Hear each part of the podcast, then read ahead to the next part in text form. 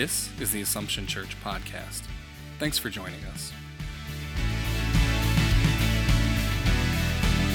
The dawn breaks, your mercies arise. Assumption Church is a Roman Catholic community under the care of the Franciscan Friars Conventual of Our Lady of Angels Province. It is a community of faith which is active in service, and its ministries bring the gospel message of peace, reconciliation, and love to Syracuse and all of central New York.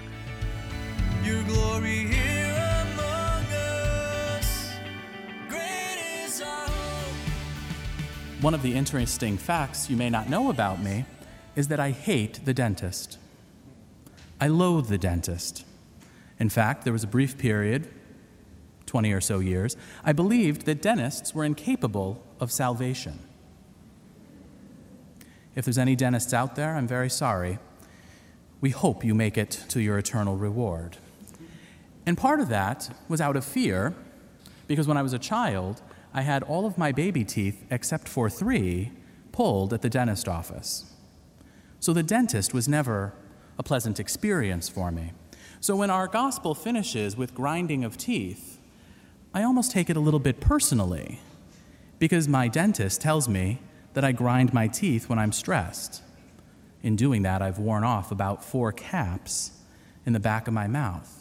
So that image of grinding of teeth is not something I like to hear coming from Jesus whatsoever. It kind of jars me a little bit. And that is where my reflection began this week on our readings. In that sense of, I can relate to the last line of the gospel, but how can I relate to the rest of the readings? And I think perhaps that's what we're called to do this weekend. Find one point throughout all of our readings where we can insert ourselves and then reflect on the other ones in relation to it.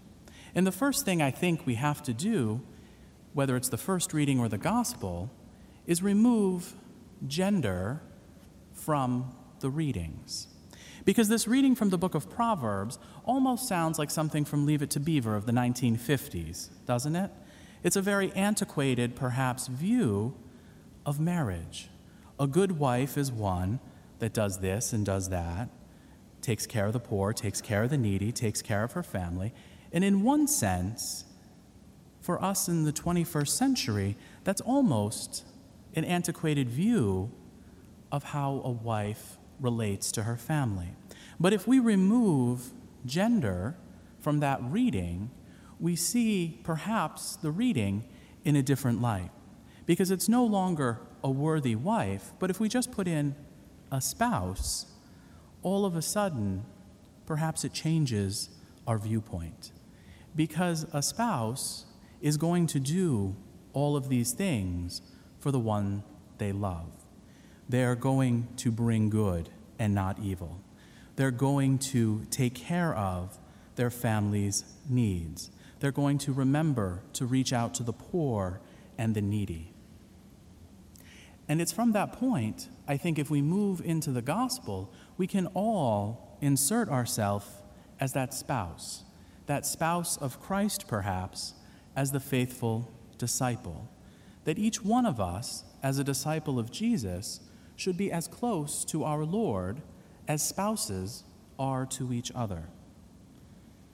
If we do that, when we come to this gospel reading that can be a little confusing, we see that each one of us is expected to use the gifts and talents that we've been given for the good of our spouse.